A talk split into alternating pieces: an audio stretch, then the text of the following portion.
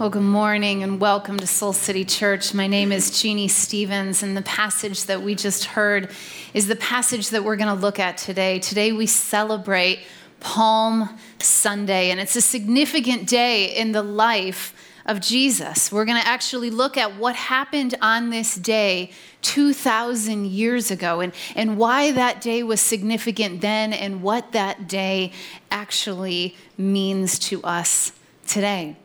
And I have a question that I want us to wrestle with. I have a question that I want us to ponder. And it's not like one of those questions that when you're meeting somebody and you make small talk and you kind of say, like, you know, where do you live or what do you do? That's a question to just like gain some facts. The question that we're going to wrestle with today is actually one of those revealing questions. It reveals a little bit about like who you are and the kind of person that you are. It would be like if you and I were, were meeting and I asked you, you know, like, are you a Sox fan or a Cubs fan? It would reveal something about you, right? Right? Absolutely. And then I would have some thoughts about you afterwards, right? Or if I asked you, you know, do you like deep dish pizza or thin crust pizza? It reveals something about who you are. Now, I'm not going to give you the answers to either of those questions for myself because half the room would leave, right? But the question that we're going to wrestle with today is a question that reveals what's really going on inside of you. And Jesus was a fan of questions. He was a fan of asking questions. Instead of giving answers, Jesus actually liked to ask questions. In fact, there's a moment in the New Testament where Jesus is out on a boat with his disciples, and a storm comes in, and, and everybody gets scared, and everyone freaks out, and they come running to the, to the front of the ship where Jesus is, and they say, Jesus, oh my gosh, a storm is coming in. And instead of Jesus giving them an answer, instead of saying, like, don't worry about it, it's going to be okay, Jesus says, Why are you afraid? Instead of giving an answer to them, he gives them a question. Jesus wanted to know what was going on beneath their fear. There's another moment in the New Testament where Jesus has um, a couple of men approach him, and both of the men are blind. And, and they know Jesus to be a healer, and so they ask for Jesus to heal him. And instead of Jesus just right away giving them an answer and saying, I will heal you, instead, he says, Do you believe that I'm able to do this? Jesus wanted to see if they really believed in the fact that he was the healer. Jesus loved asking questions. He loved asking questions instead of giving answers. I find it very interesting that religious people like to give answers instead of asking questions. But Jesus, he was a fan of questions. And it's one of the things that I most love about Jesus. He believes in our capacity to actually look inside of ourselves to see what's really going on. And that's what questions do. They have the potential to really communicate what's happening in our heart, what's happening in our mind, what's happening in our soul, what's happening in our body. And the question that I want us to ponder today is who is your king? Now, I'm sure you're not surprised about that because it's on the screen behind me, okay? who is your king? Who is your king? Who really, if this is the throne of your life, who is the king that sits here? Who is the one that sits on the throne of your heart?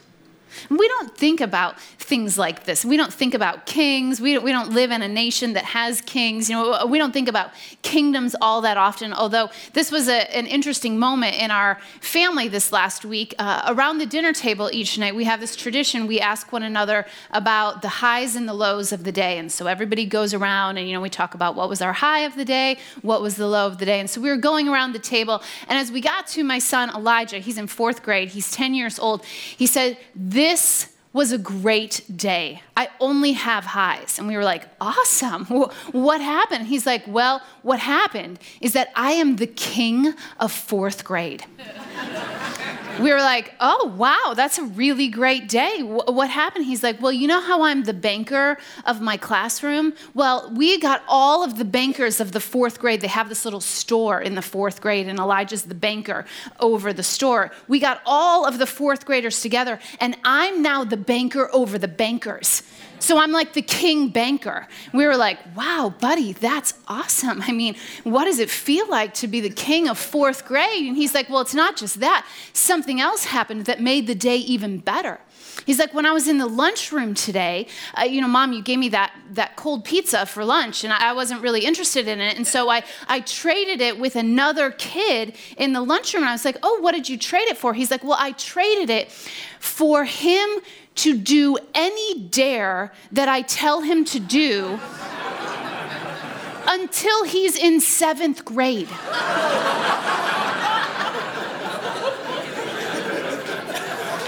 I was like, so let me get this straight. You got you gave a cold piece of pizza to dare this kid until he's in seventh grade and he has to do it? He's like, yeah, he does. I was like, oh my gosh, Jarrett, we have got to talk to the leaders of Soul City Kids because clearly they're not getting this from us. Like, there is a serious problem in our church here. And so Elijah, Elijah was, you know, letting us know that he is really into kings and kingdoms, specifically the fourth grade kingdom. Um, but we don't use this terminology that much, do we? We don't think about kings or kingdom. Yet, the passage that we just heard and, and the passage that we're going to actually dive into in the scriptures today is all about who Jesus is as our king. So I actually want you to grab your Bible. It's in the seat back in front of you, or it's probably on the floor if you're up near the front. And I want you to turn to the, the New Testament. It's the second half of the Bible. And uh, this story that we're looking at is actually recorded in Matthew, Mark, Luke, and John, the first um, four books of the New Testament, the four Gospels. But we're going to just look at it in two of the Gospels. And we're going to turn to the book of John. It's found on page 750. And we're going to go to John 12.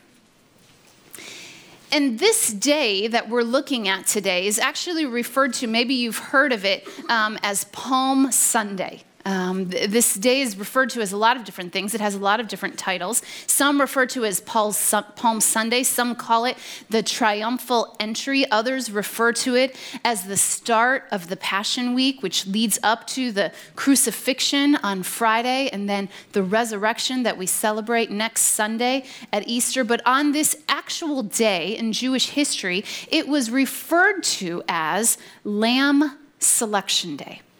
It was Lamb Selection Day. And this day was a significant day because this was the day that families chose the lamb that they would sacrifice during the Passover celebration. And this had been going on since the days of Moses. And so this was a day of great expectation with the Jewish people. Perhaps you may even recall earlier in the Gospels, Jesus' cousin John at one point referred to Jesus as the Lamb of God who takes away the sins of the world. So, Jesus, the Lamb of God, has now been selected and he was entering into Jerusalem. But the crowds, they didn't necessarily want a lamb in Jesus, they wanted a king. They wanted a king. And this is what it says in John 12 12. It says, The next day, the great crowd that had come for the festival heard that Jesus was on his way to Jerusalem. So they took palm branches and they went out to meet him and they started shouting and they started cheering, Hosanna! Hosanna! Blessed is he who comes in the name of the Lord. Blessed is the King of Israel. Now, there's a ton of significance in the fact that they took palm branches and they started to wave them. You see, the palm branch was actually Israel's national symbol of freedom. In fact, it was the palm branch that was actually stamped on Jewish coins the very last period that they were actually a free nation. So people grabbed these palm branches to declare their king was coming. Their king was coming and he was going to set them free. See, what they wanted was they wanted a king that was going to liberate. They wanted a king that was going to overthrow everything that had been broken in their nation. A king that would turn things around, that would turn over the government, that would finally bring the peace that they longed for. But look at how Jesus, the king, enters into Jerusalem. It says in John 12, verse 14, that Jesus found a what? A young donkey. And he sat on it. And it says, as it was written, Do not be afraid, daughter of Zion. See, your king is coming. He is seated on a donkey's colt. And I don't know about you, but like when I think about someone important, someone that might be a king, and they're entering into a city, I think that there's a whole lot of fanfare that should take place, right? That there should be trumpets and there should be banners and there should be dancers and there should be secret servicemen, right? That there's a whole bunch going on there, right? But what we see is Jesus coming in on a donkey. There's no powerful war horse that he's riding in. There's no army that's behind him like a typical king. What, what Jesus does is he comes in on a simple donkey, a slow, low, humble donkey. And rather than fulfilling their expectations of the kind of king that they wanted, he fulfills a prophecy, actually. When it says, as it is written, that means that Jesus is fulfilling a prophecy back in the book of Zechariah that a king, the true king, would finally come. And when he entered Jerusalem, he would enter Jerusalem on a donkey. So here's Jesus fulfilling this prophecy, this hundreds and hundreds of year old prophecy, Jesus comes into Jerusalem. And the, the prophecy is declaring that the king, this true king, will be different than any other king.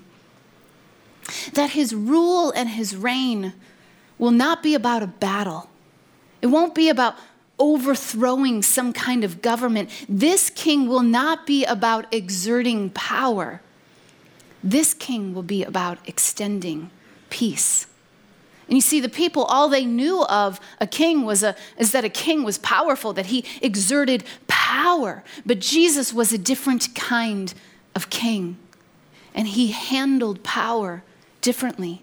And the triumphal entry into Jerusalem, in many ways, is both an explanation of who Jesus is as a king, and it's an invitation to enter into God's kingdom.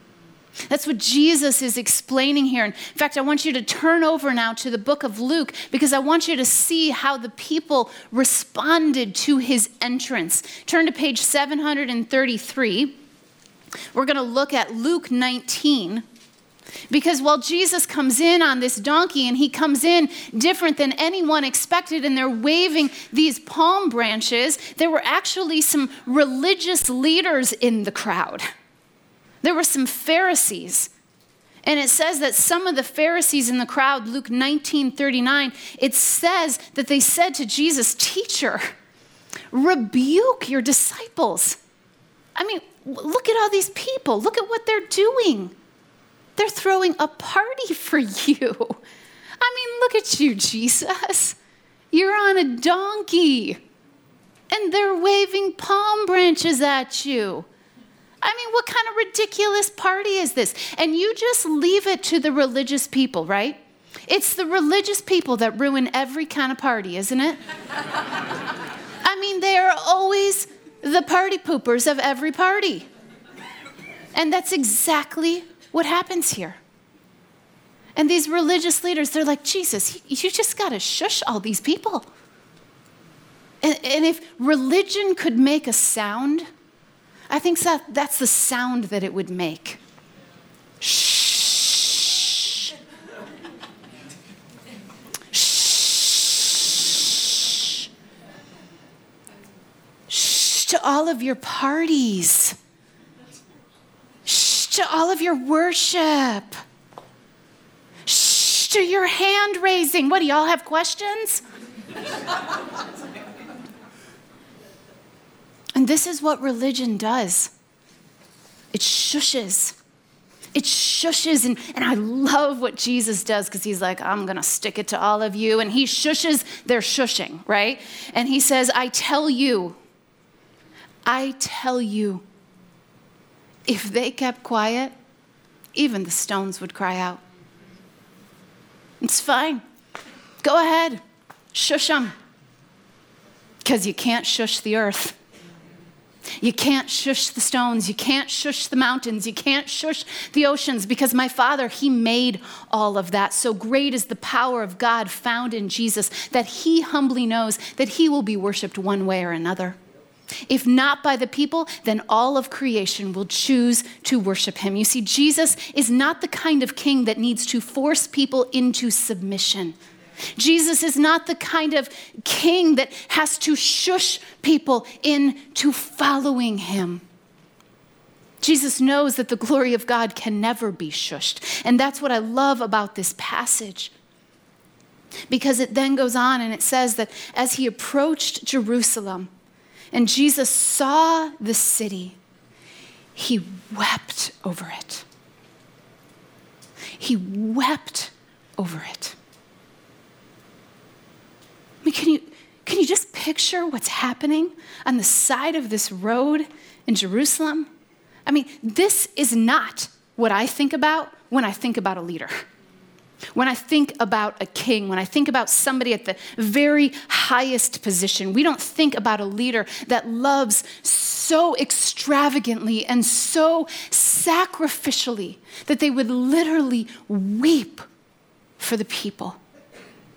And I love how Luke actually wrote this sentence because he wrote it very specifically. He didn't say that Jesus shed a nice tear. He didn't say that Jesus looked out at the city and he got a little misty. It says he wept. This king wept for us. He wept for his people. This is who Jesus is. That is the kind of king that the people received that day 2,000 years ago. And this is the same kind of king that we receive today. Can you imagine if Jesus came riding into Chicago on the Kennedy on a donkey? And he looked out at our city. I believe he would weep. I believe he would weep over the violence. I believe he would weep over the injustice. I believe he would weep over the segregation. What a remarkable moment in the life of Jesus. What a remarkable leader we see here. I mean, can you imagine any leader running for office that would actually weep for their people?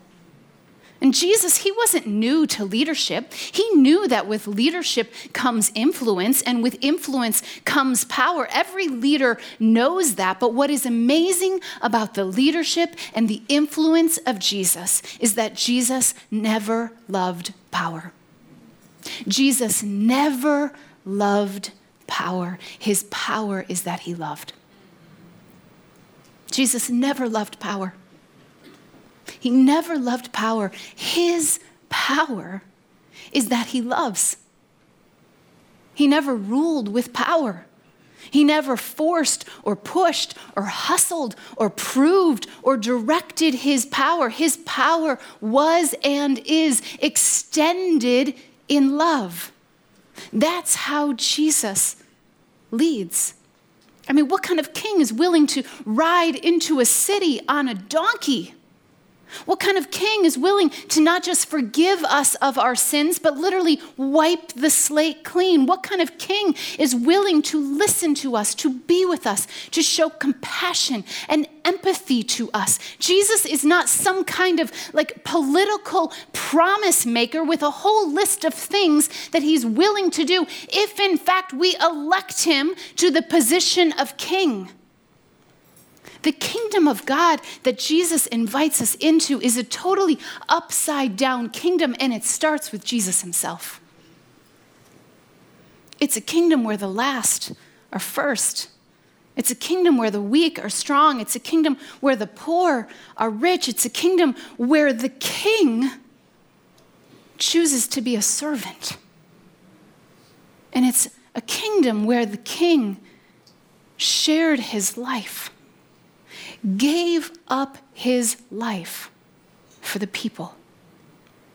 Every other kingdom up until that point asked for the people to give up their life for the king. But this king gave up his life for the people. And what's amazing about Jesus is Jesus was willing to share his life. He was willing to give up his life. But Jesus is unwilling to share the throne. He is willing to share his life. He is willing to lay down his life. In fact, he did for you and for me. But Jesus knows that there is only one true king that is worthy of sitting on the throne. So while he is willing to share his life, he is unwilling to share the throne. And it is not because he is some selfish God, it is because he knows that he and his Father in the Spirit are the only ones worthy to sit on the throne of our lives. And so I wonder today who is your king? Who is your king?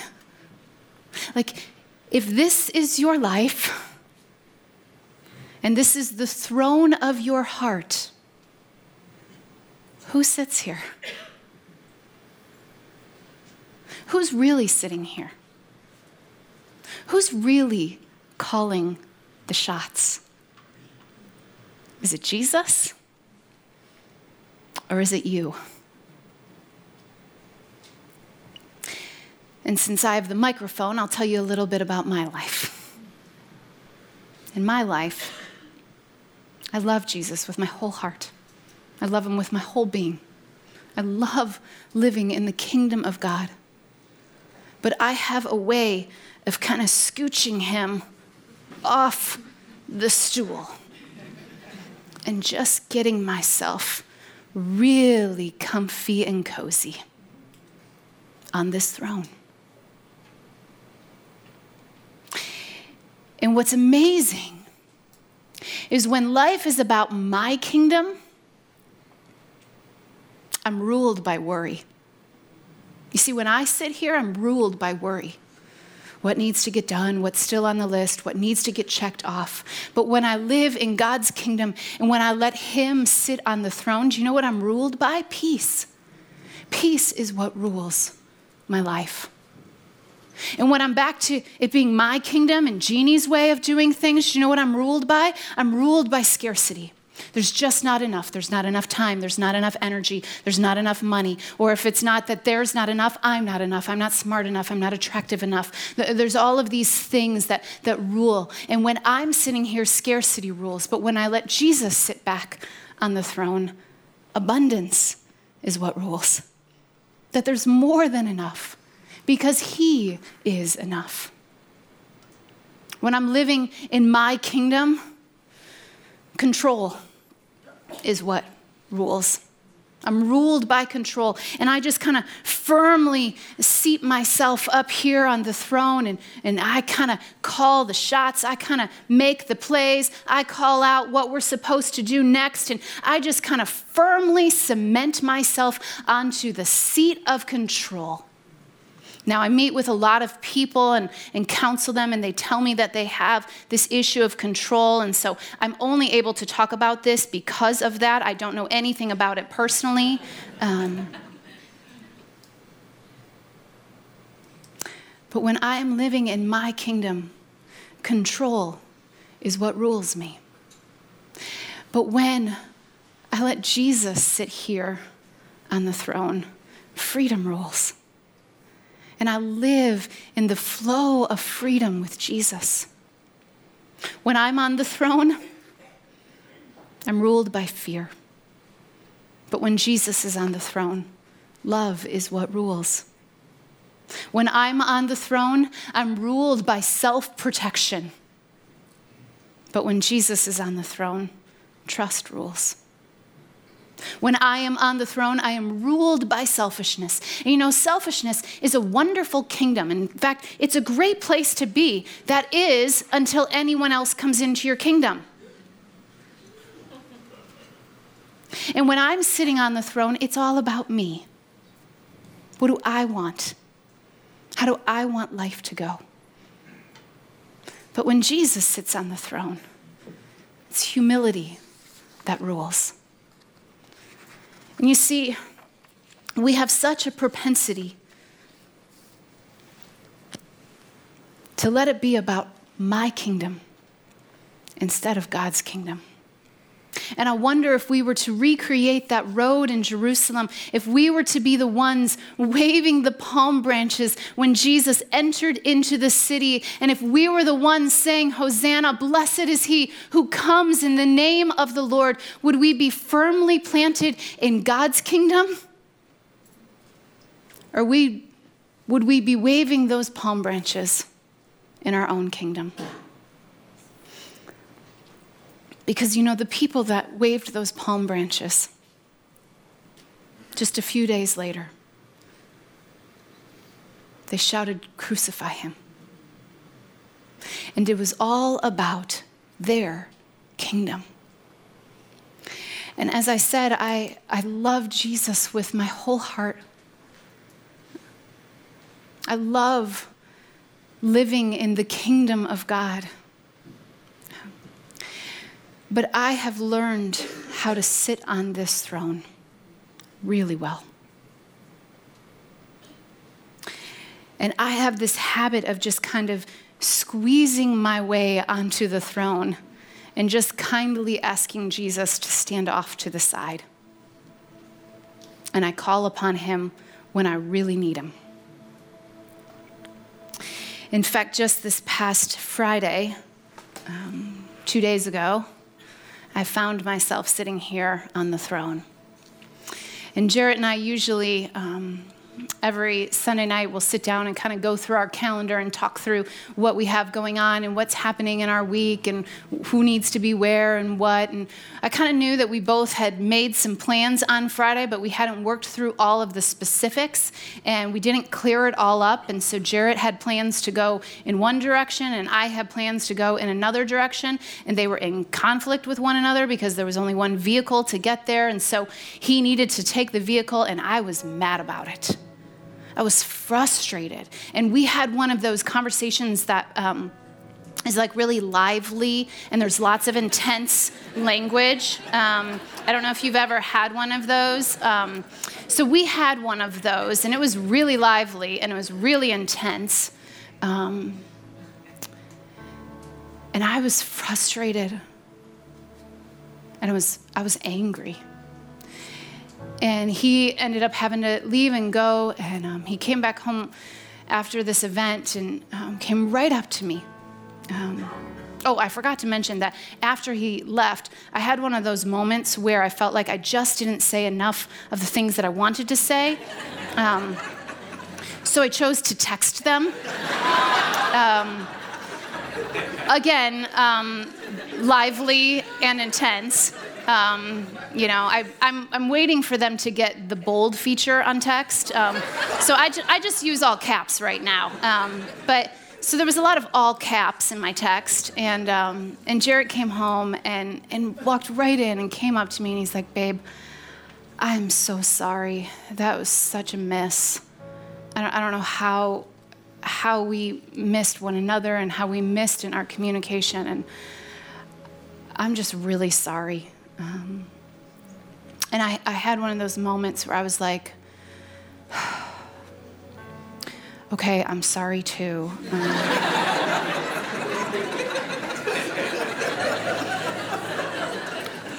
will you forgive me? Um,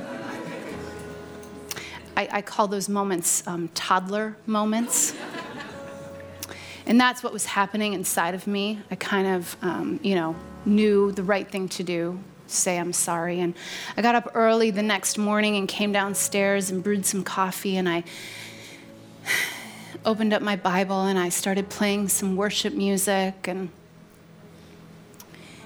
and the house was really quiet, and I opened up my laptop and I was going to kind of put the finishing touches on this message. And I had one of those nudges from Jesus that I regularly do. And it was kind of a nudge that, you know, it wasn't audible, but I kind of sensed him saying, like, so, you're going to give a message about living in God's kingdom while you're firmly planted in yours. I hope that goes well for you.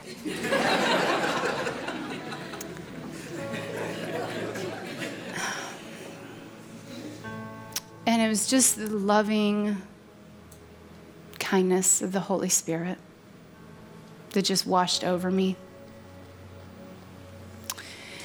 And the loving kindness of the Spirit that said, Jeannie, you were so wanting to be right. You were so wanting to be right. You were so wanting for things to go your way.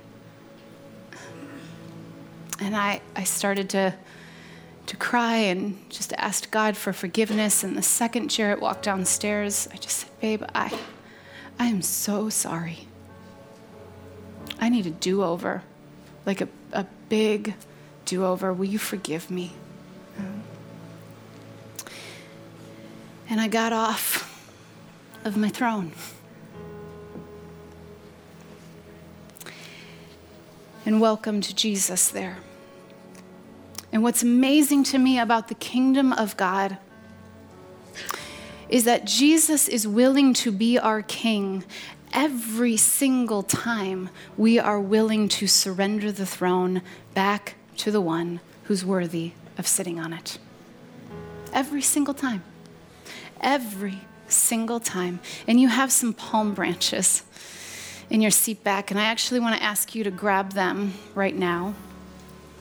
And I kind of picture, you know, if we were to recreate that scene 2,000 years later, and we were the ones welcoming King Jesus, would you be holding up a palm branch firmly planted in God's kingdom? Or would you be holding up a palm branch, seated in your kingdom, on your throne? And I wonder today if you'd be willing to lay down the throne for the one who's worthy of sitting on it. And so there's a Sharpie in your seat back, and I want to give you just a moment to write whatever it is that God might be calling you to lay down for me, the word that I am writing on my palm branch today is control. Maybe for you it's fear. Maybe for others it's scarcity. Maybe for others it has to do with selfishness. For some it might have to be a relationship, but I just want to give you a moment to lay down what it is that you're holding to in your kingdom so that you can invite God to sit on the throne in His kingdom. So just take a moment to write whatever word comes to your mind.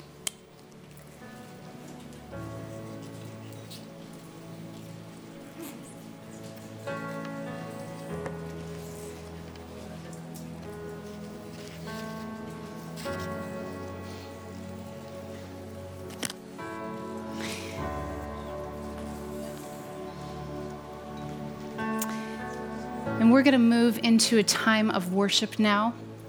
So I want to invite you to stand.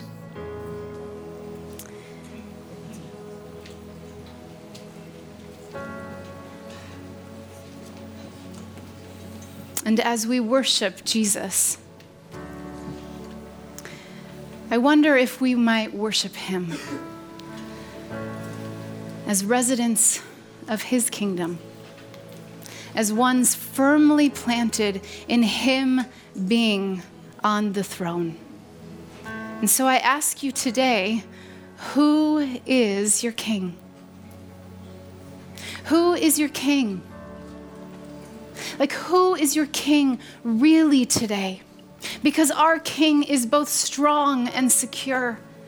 Our King is steadfast and sovereign. Our King is merciful and mighty. He is powerful and he is filled with peace. Our King is holy and he always offers hope. He is faithful and he forgives. Our King is the very definition of love. Our King is a King whose grace never runs out. Our King is both great and our King is good. And that is who Jesus is. And I want to ask you today is he your King? Is he your King? And as we worship him now, may we declare that with conviction, with determination, and with hope of who King Jesus is. And so, Jesus, we thank you. We thank you that you are the one true King. You are the only one worthy to sit on the throne. And would you forgive us every time that we put ourselves back on it? And today we worship you as the one that laid down his life. We worship you as the one that was willing to come riding in on a donkey. And we exalt you and we lift you up because you are worthy. And we name you as our King today. It's in your name that we pray. Amen.